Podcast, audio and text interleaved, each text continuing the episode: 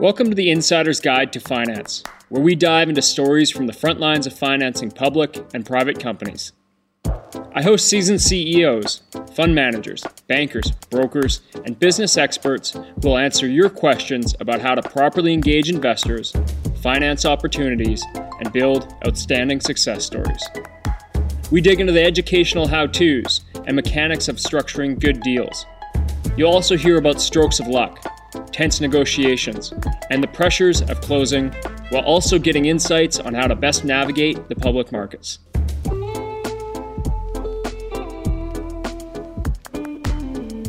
Welcome back to the Insider's Guide to Finance podcast. My name is Maddie, marketing manager here at Creative Return, and today I sit down with your usual host, Cory, to discuss the year 2022. In the episode, we reflect on the past year, milestones we hit, big wins, lessons we learned, and we also share our outlook for the year to come. Another thing we talk about are some noteworthy podcast guests and what we took away from those interviews.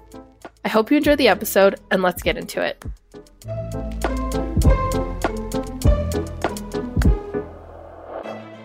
It's good to be on this side of the camera. It's interesting. Yeah. Well, it's, you know what? I look back on it and like we crossed 100 episodes this year.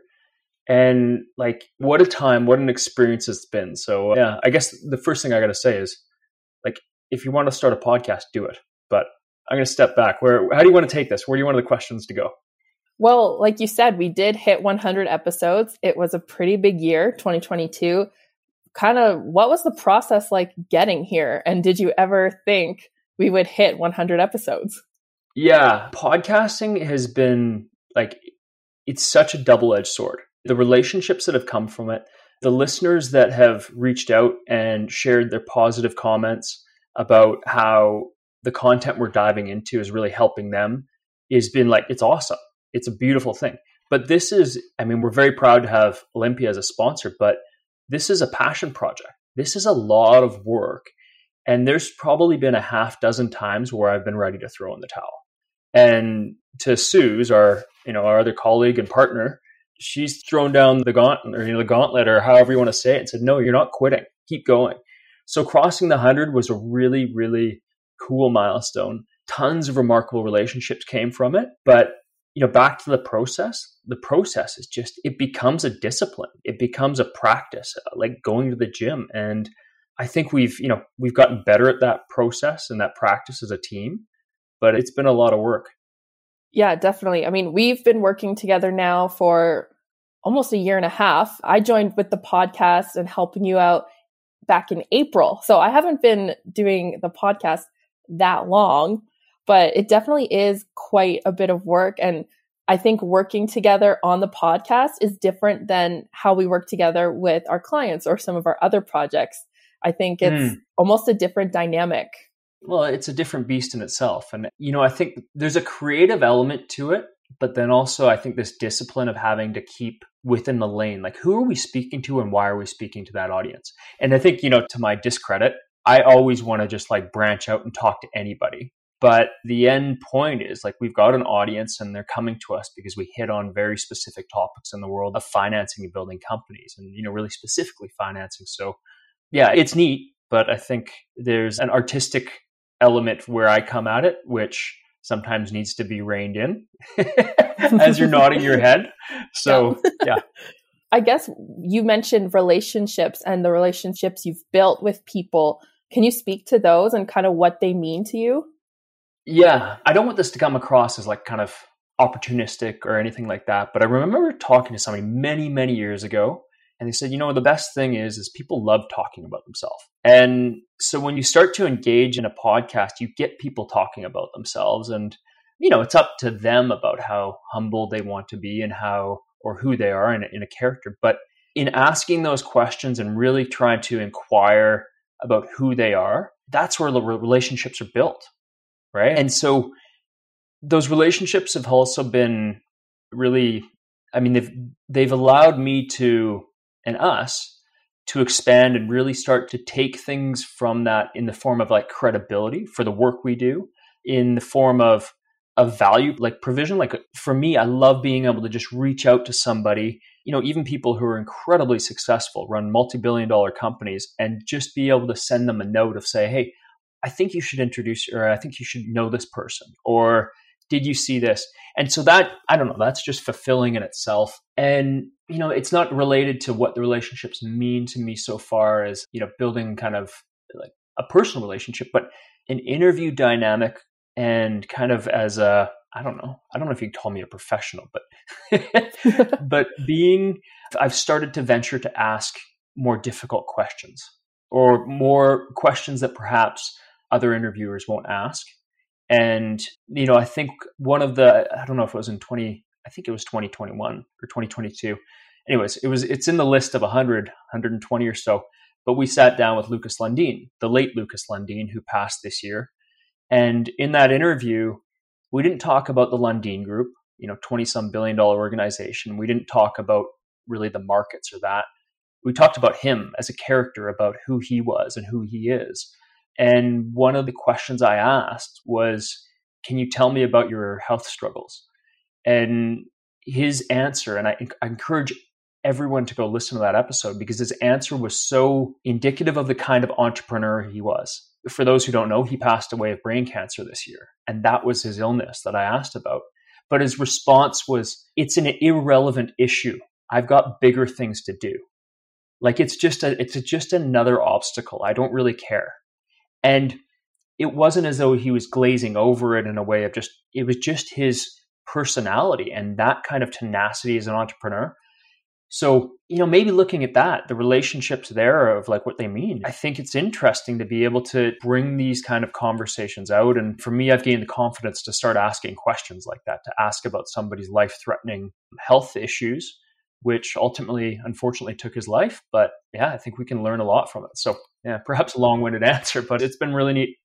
No, and it's cool to see all the relationships kind of form over time, like from the initial email to when we published our episode. And I think you do a great job of making people feel comfortable when you hit record of and the reason they don't mind answering those hard questions is because I think you ask them in like a respectful way, you make them feel comfortable, and they're like, okay, yeah, let me open up a little bit more. Hmm. There's been a few episodes we didn't publish or we haven't published over the years. One of them is actually an ex- experience we should talk about. We won't mention names, but the incident is worth talking about.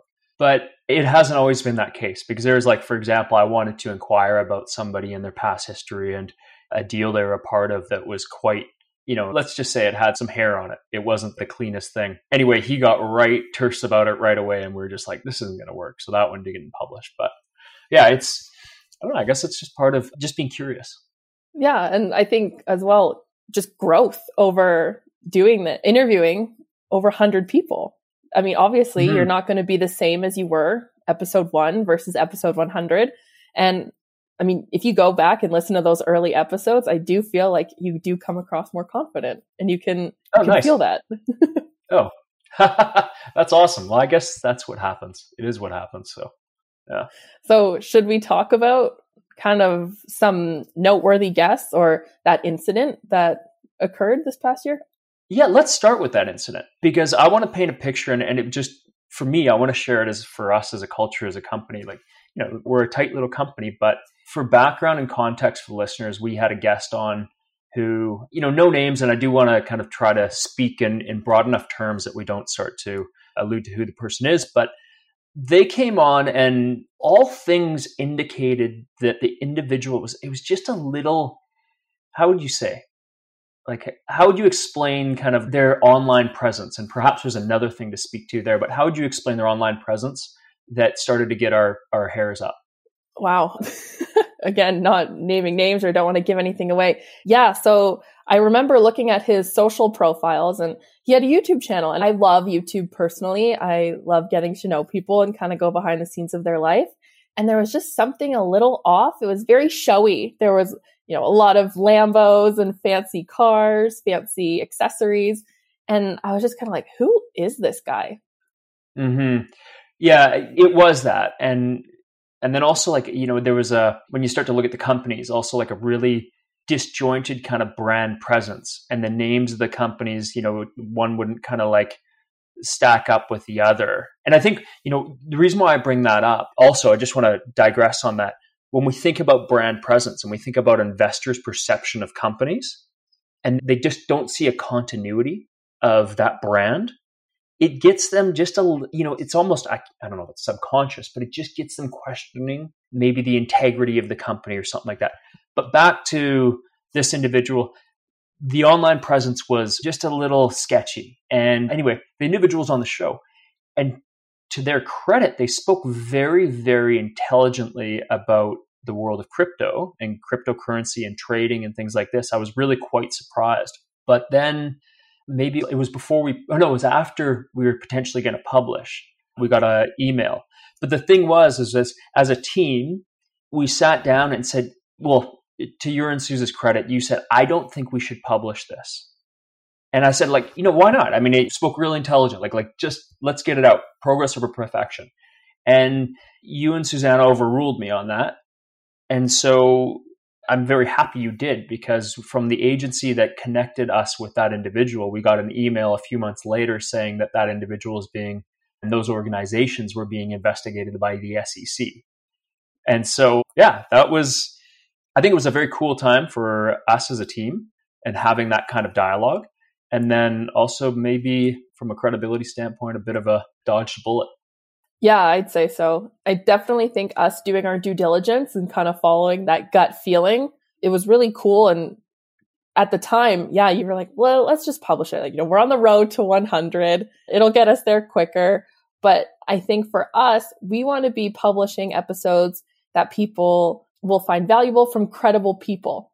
Like, I think it's yes. cool when, when we do interviews and you know, maybe you get an email or a call from somebody and they're like, Hey, I listened to that episode because I followed this person on LinkedIn. That's the yes. kind of people we want to yeah. be featuring on our yeah, show. that's very true. And, you know, and it almost like it undermines well, you know, think, I think when it comes to the, the journalistic integrity, which, I mean, this is a podcast, but in a way it's a form of journalism.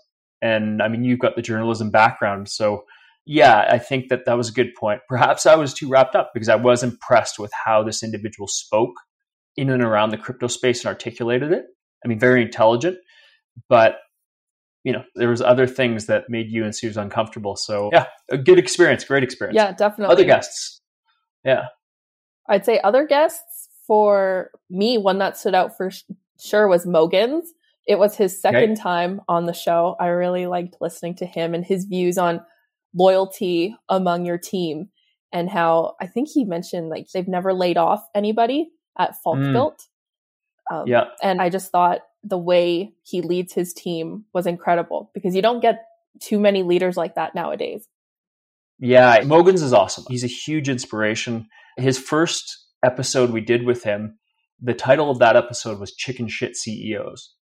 And as a CEO who's been like considers himself the most fired CEO, the fireable, most fireable CEO because he's been through hell and back with his businesses, but as a, a remarkable businessman who's grown, you know, multiple hundred million dollar, multi hundred million dollar businesses. So yeah, that's definitely his first and second episodes are high on my list. The second episode, what what really hit home with me was I asked him about loyalty because I've been burnt in you know being too loyal or trying to build loyalty with people around me and had you know and, and you get burnt at times. And one of the things that Mogens said was he's got a you know kind of a wrinkle on his head like it's the shape of like a little x or a little m. And his wife says you know what that is? That's a mark. That's a mark for people who take advantage of you like he's like i believe so much in loyalty that people just it happens. But there's a cost benefit there in, in essence. And yeah, it was an awesome episode. So huge. Who else? Somebody for me, Nick Beique. And I think he's probably high on your list too. In fact, you suggested bring him on. Calgary entrepreneur. Yeah, he's built a payments company, Helcim. What I really liked about Nick was he's building a company that he bootstrapped for the last 12 years, I think, or like a long time, and recently raised $16 million. But the point being is, I think that he's playing the slow game and I think that's very much, you know, contradicts what a lot of people want to do, but it's paying off because it looks like he's got a really, really compelling company, a great team, a great culture. I think it's a great example of the Calgary and Alberta tech ecosystems, being able to bring really good people together. But he's done this not over you know three or four years, but over now over a decade for one company. So my hats off to him. Yeah, Nick's episode was really great. And one of the reasons I did want him to come on the show was just because he is based in Calgary, his company's in Calgary. And I think this city has a lot to offer. So anytime we get the chance to promote a local entrepreneur or business owner, I think that's amazing because I'm based out of Calgary. You have roots in Calgary as well. So yeah, kind of that personal connection. Yeah, yeah, good one. Who else? I have to say, I mean, every interview has an impact. And yeah, but so it's it's hard not to speak to all of them. I'll speak to Shaun Usmar, who came on, who's the founder and CEO of Triple Flag Precious Metals. So it's a royalty and streaming company. He's a former CFO of Barrick, Barrick Gold. Been in the resource industry all his life and has a very interesting story about how Triple Flag came to be. But one of the things, and this is an interesting side note, is like off record, he shared with me why he named it Triple Flag. And it's because each one of his kids has been born in a different country because of his career that's taken him all over the world with him and his wife. And so Triple Flag represents the three countries they are born in. I think it was Canada, the UK, and South Africa. And in that, I think that there's, it's very, to me, very indicative of a leader who's looking to build a legacy and not just promote a deal for a quick hit. And he is, he's building a very real royalty and streaming company that I think will become one of the largest out there. So that was an interesting interview for me. Yeah, it was great to build a relationship there and get to know triple flag precious metals and and learn all about that. I don't know much about that industry, so listening to his episode and kind of giving me the insight was really interesting. An industry yeah. I do know a bit about though is hockey in the NHL. Okay. Yes. And we interviewed Aaron Volpatti, former Vancouver Canucks player. Was it November? I think we interviewed him. Yeah. Yeah. Yeah. That was a good one. I enjoyed hearing his story and kind of how he, you know, junior hockey, college hockey, he was like, I'm not going to play in the NHL. He's like, my time's gone. And then all of a sudden, you know, there he is in the big leagues. Yeah. Yeah. You know what was interesting about that one is like, I mean, I'm not a huge sports fan. So, like, sitting down, I'm like, you know, so what's it like on the hockey pitch? Like, what the hell? Obviously, what's it like on the ice? But when he talked about his position and the culture there and, and his need to be on the ice as an enforcer and the psychological toll that started taking on him, it really was, uh, to me, interesting to start to to think about the pressures that you know high performing athletes are under. And in one sense, he said that for the first two years of being part of the Canucks, he didn't know if he was going to be sent home every time he'd show up at the ice. It was like you're kind of going to cash corner, seeing if you're going to dress up or not, or you know, suit up or whatever, put on your pads, kind of thing. tie the skates. Yeah, yeah, tie up your skates. The other side of it though was when he was, and he, you know, he got the letter saying, "Yeah, okay, you're on the team full time. Go find a home." That you know, as he was every game, you know, two or three times a week, he'd get on the ice and not knowing if he was going to, or like, well, knowing that he was going to have to fight and, you know, dropping your gloves and going bare knuckle with another guy's, it just, it doesn't leave your head. And that started to infiltrate his life off the ice. And so I don't think any of us think about that and, and the pressures of, of just in the dynamics of, of sport. So to me, that was pretty interesting. Yeah, I agree. We see them and I mean, we're watching the games for entertainment, right? Whenever you go to a hockey game, people drop the gloves, people freak out. People get yeah. so excited, but we don't think about, oh, what's going through this guy's head when he gets off the ice after his fight. So yeah, it, it was yeah. cool to kind of see the insider perspective on that. Yeah. Yeah, it was, I mean, I had no idea. So that was cool. And, you know, and then the, the question is like, oh, so what does that have to do with finance though?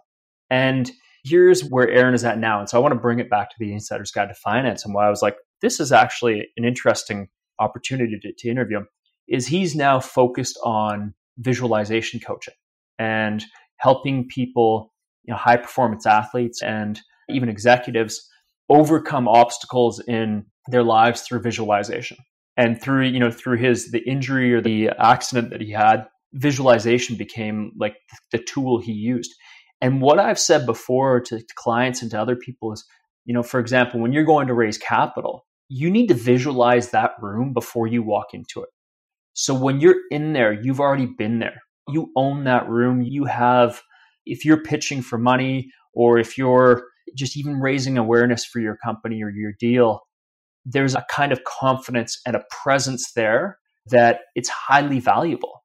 But if you walk into a room and you're uncomfortable because you haven't anticipated or thought through what's going to happen and how it's going to go, you're kind of every time you're entering it, you know, in the dark. And so his work with visualization and and you know the connection to being an outstanding corporate athlete, I think is really interesting. Yeah, for sure. I mean, I think it's been said on the podcast a few times, but you can't go into the boardroom and wing it. You just can't.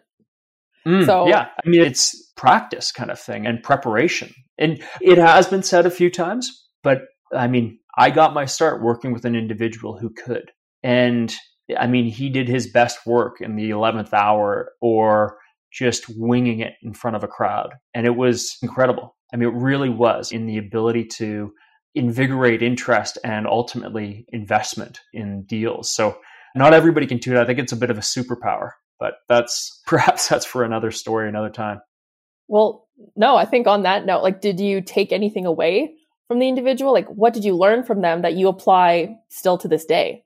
Yeah, that was really that was my MBA into the world of finance and the world of narrative development and putting together story and pitches that would be able to one bring capital in and two support a market from an investor relations side and really build the interest and the excitement in a deal that helps bring it to the next level.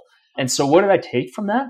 I took from that the understanding of putting together a story structure around even an investment pitch. And then I took from that how in early stage companies, a pitch deck, the pitch deck becomes the business plan for the entire organization. And the words that are said in front of investors are the same words that should be said to the company, and to the team, in the sense of like, here's the problem, here's how we're going after it, this is why we're doing it. And the other part to that too is that when pitching and when building interest in a deal, emotion trumps logic. And so if you're leading a team of people and you come at it with all the logic in the world, people are not going to be inspired. Whereas if you come with that from an emotional angle and there's an origin story or there's, you know, a very compelling reason, a compelling problem, that's the path. And that's something I learned that was just, I don't know. I mean, it's, I guess it's how I, I butter my bread now is, is from that experience. I think that's awesome. And it carries over into the podcast as well. Like we're telling people stories, we're telling the stories of individuals, of companies. So I think it's cool that you've kind of carried that and it's even evolved a little bit to mm. kind of hmm. mold around the podcast. Yeah. And you know what? That's actually a good point. I didn't think about that. In the preparation for each podcast, the research I do, I try to, with the questions, actually create a bit of a storyline. Like I just don't want to go and just ask random question after random question. If we can get into and, and almost follow a higher, or excuse me, not a hierarchy, how do you say, like a timeline of events, you know, take us from your early career through and how did that inform the next stage, the next stage, the next stage? That's how I try it to structure the podcast and the questions and lead through that way. It doesn't always work. Sometimes, you know, we, you know, I break from the path there and just get a little too inquisitive, but anyway, yeah, I think the takeaway, back to your question, what I learned from that experience and, and what we do now is very much in around the power of putting together solid narratives and then maintaining and consistently telling that story so people are familiar and they you build conviction with, with investors and, and both you know in private and public companies. Well great. I think talking about guests has been really fun and yeah we met a lot of cool people this past year learned a lot. And we also learned from, I'd say, a couple mistakes. We did try to rebrand the podcast earlier this year in the spring. Yes. Can we talk about that a little bit? I just want to say, like, what the hell were we thinking? So, yes, for those who have seen, I mean, some of our listeners may have seen for a while, we are going with the Insider's Guide to Business. And so, how to answer this? I think there's a couple of points and I mean, we're a small company, right? Like, you know, you think we'd be impervious to the kind of things that like, you know, large companies find themselves in. And that's kind of scope creep or getting, losing your lane, kind of thinking that you can do more or you should do more versus just doubling down on what works. And so, yeah, we went down to the insider's guide to business path. I'm going to partially blame the fact that we had a really big year personally for my wife and I. We had our first kid we moved provinces, bought a new home, renos, this, that. Business was busy. We, you know, had our trials and tribulations there. And when I look back on it, I hadn't had a vacation. And like, I can't remember the last time I had a vacation, maybe five years or something like that.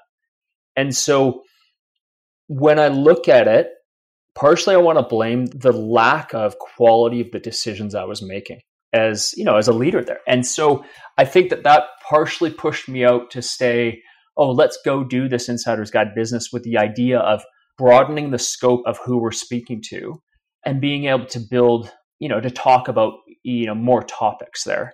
But with that i mean the dilution of the content we were creating and you know not actually speaking to the core purpose of why we created this why people reach out to us and say thank you for doing this was lost. And we had somebody who came in with some high, high promises, and that proved to be one excuse after another. And so that was, yeah, uh, mistakes were made. And, you know, I mean, what's the cost of those mistakes? Everybody makes mistakes. I don't think we should be afraid of that. But yeah, I think if anything, I, I'm going to chalk it up in a way to just really the quality decision making was very poor and I think it was partially due to just, frankly, exhaustion, lack of sleep, and way too many things going on. So I don't know. Off record and like kind of internally, I've tried to, you know, apologize to everybody for doing it in so many different ways because, yeah, I think that, you know, I was like, ah, but live and learn. Yeah, it was a good learning experience. And I think because when I started helping out with the podcast, we had kind of switched to the insider's guide to business. It was pretty early mm. when I had joined in. So for the first little bit, I only really knew it as the insider's guide to business. And then when we we moved it back to finance, just the shift and the interactions that we have with people, I just think it's so much it's so different because business mm. it, it was so broad and I just feel like we weren't connecting with people the way we do now. Hmm. Mm, yeah, that's an interesting observation because I feel the same. Yeah, it was interesting. And it's been cool to see the podcast evolve over the past year. And in the short amount of time that I've been doing it, I feel like we've come so far. And so for 2023, what's in store for us?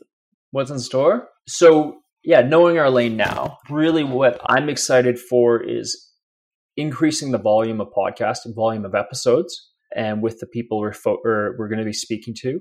And you know going down that finance vein talking with people about you know financing structures. Let's use Shaun Usmar. You know i asked him like how did you structure set up that deal? Like so he was approached by i believe a private equity and you know when he was still cfo of barrick and they said we think you should do this. And he took that meeting. Well what was the value of that meeting? Well it's made him worth you know worth now a few hundred million dollars but what was the thought process? So I want to have more interviews like that. And so that when I picture 2023, uh, discussions in and around that vein, or, you know, just how to properly finance, how to navigate a recession, how to engage investors. I sat down with a gentleman the other day for lunch and we talked about from his experience who in investor relations and investor relations for multi-billion dollar companies. And he talked about the sell side of the market and how investment bankers are undervalued and overly criticized for just being you know being fee takers for raising capital whereas if you actually build relationships with them and keep them in as partners how valuable that is to company development. I mean those kind of conversations are things that ceos and ir pros need to hear and so that's what i'm looking forward to. So the goal we'll see if we can hold me to this, is going to be 52 episodes for the year. I think that's a great goal. I think we can do it. Nice. Yeah. Nice. You know what? I want to get your take, Maddie. I mean, we came into this, and at first, I mean, when this started, it was just myself. But now we've got, we're starting to build a small team of people to support with actually building up the podcast and the process. For you, how has that been to see us develop the processes? And like kind of what are you learning from this? Building out the processes has been amazing. You know me, I love lists. I like things kind of being laid out like a solid concrete plan. So building that out has been actually like incredible. And it's like we always come back to this plan because it works. And mm. again, like it's just it's so fun doing the podcast and like I have a great time doing it and staging the episodes and it's always so fun to send the episode off to the guest and say, "Yay, your episode is live. Like here it is on our website, here it is on LinkedIn." It's just it's so much fun. I'm having mm. a blast. Nice. You know, like we've just gone through, and the reason why I want to share this for the listeners is like when you look at content production, it's so valuable. And I'm going to share an example. I reached out to a CEO, which we're pitching, and I started just kind of flapping my gums about the credibility that I have, or, you know, that, right, that we have as an organization. This is what we've done, and, you know, we think we could do this for you. And he just stopped me. He said, listen, you, you don't have to tell me anymore. I've, I know who you speak to on the podcast. I've listened to a couple episodes. So like quit trying to sell me. So I was like, I was a little bit taken back. I was like, oh, oh shit, okay. I'm starting, this is early on in the podcast, but I'm like, I started to see the value of it. Now, why I share that in the podcast now is for anybody looking at their content strategy for investor relations or for customer development it's almost the value is going to come, I think, or the scalability of doing it is going to come and really nailing down solid processes that can be followed rigorously. And the reason why I share this is because early on when I was trying to do this, it was so difficult when you're just scrambling to kind of grab pieces. But now that we've got to a point where everything's pretty much down on a checklist, step by step, and we're able to send it off to the people we have to do part of the production work, it's becoming much more scalable. Like we'll actually be able to, we could pump through tons of episodes next year if we want. But yeah, so I think the final point to that is, is the in and around the process work we've done, it's a big upfront investment and, but it needs to be done. And so, yeah, I think that's when it comes to content production, or really anything. I mean, keep that as top of mind. Almost it's like second in the strategy. What are you going to talk about and how are we going to put a process around it? Yeah, for sure. I mean, like we have so much content just for the podcast alone and we had all these ideas and without a process, honestly, like none of it's going to get done regardless of mm-hmm. what industry you're in or what type of content it is. If you don't have a solid plan behind it, it's really going to go nowhere. So taking the time and yeah, like you said, it is a big investment, especially like your time and going back and forth, collaborating. But in the end, it's worth it because you get to send your content out, you get it in front of the right people, and then, you know, leads and more sales can come from that. Yeah. Yeah, absolutely. I mean, it's an investment that leads to value creation. You know, and just as you're saying that, I started thinking about some of our past guests. Jay Martin comes to mind, who's created a, a remarkable content machine, and YouTube has just taken off for him. And then he's also got the conference company. And then next was Jeff Desjardins from Visual Capitalist, all content. And Jeff is killing it, absolutely killing it with Visual Capitalist.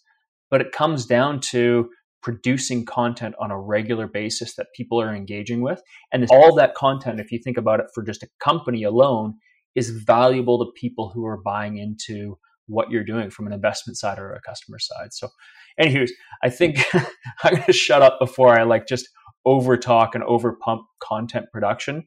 But it's been nice to finally be able to walk the talk for us in actually putting these processes together. And yeah, it's been good. Something else I just want to point out and I'm excited about for you, Maddie, is we convinced you to do the Canadian Securities course, the CSC CSI and anybody who's in the business, in the public market business, or goes to be, you know, an investment advisor, they have to do that. I don't know if that's in your career path, but I'm so thrilled that you're doing it. So, yeah, how's it going for you? It's been great, actually. I haven't been a student for a while, so it's fun to kind of set aside time to study. And it's actually very interesting stuff. You know, you might, when you think about financing, you might be like, oh, like this is kind of dull. But like the investment world and the stock exchange, and I think especially now, kind of with the way the world is headed after the pandemic and everything, and we're living in the post pandemic world, it's so important to understand your finances and mm. options you have when it comes to investing and even the economy. Because this is going to make me sound stupid, but I mean, I'm always just like, who woke up and decided that the Canadian dollar sucks? Who decided that, you know, yeah. we can't go to America without spending a fortune, you know? And I just, I didn't understand it. So taking this course has been eye opening so far. I'm still in the early stages in the beginning, but I've already learned so much. Nice. Yeah, it's fascinating. I mean, it's just like when you look from a macro side, macroeconomics and the macro outlook and, you know, the US dollar over the Canadian dollar and the movement of capital, that's I'm like it's a broad broad topic set. And then you bring it all the way down to the micro set where okay, how are you financing? How are you financing in a recessionary market? What stories, what companies actually have a chance of getting money in different markets? So, you know, I'm glad you're doing it. I think that's going to be valuable for you. So, and that's cool. And, you know, I don't know if you're going to be an investment advisor ever, but for the work we're doing, it's definitely applicable. Yeah. And I think, especially we're being the insider's guide to finance, it's going to be nice to kind of have a hold on the information and to be able to talk the talk myself and there you go. kind of catch, catch up with you and Suze. yes. Yeah, yeah. I know I dated myself when we did a quiz because there's a difference now when you've got, you know, you kind of your your front of house, your back of house, and like you know the, the separation between investment banking and your analysts or and you know and the brokerage and the sales side. And the question was something along the lines of like, what do they call the separation? I'm like, oh, it's a Chinese wall. And no, apparently that's not PC anymore. So now it's just called a firewall. But yeah. Anyway, dated the, myself there, but or the Good. section about a cryptocurrency. And I think you were like, we were still using phone books when I took this course. Yes, we were. So, yeah. I guess that's what almost 20 years between us does. Yeah. I guess so. But yeah, I guess on that note, talking about like finances and the economy, 2023, do you have an outlook for it? And how do you feel about the new year? I've got no outlook for it. I mean, you could bring five economists into a room and to get their opinions, and you're going to be left with seven different opinions. Like it just every headline, it seems like if it bleeds, it leads. It's talking about recessions coming, we're a crash, crash, crash.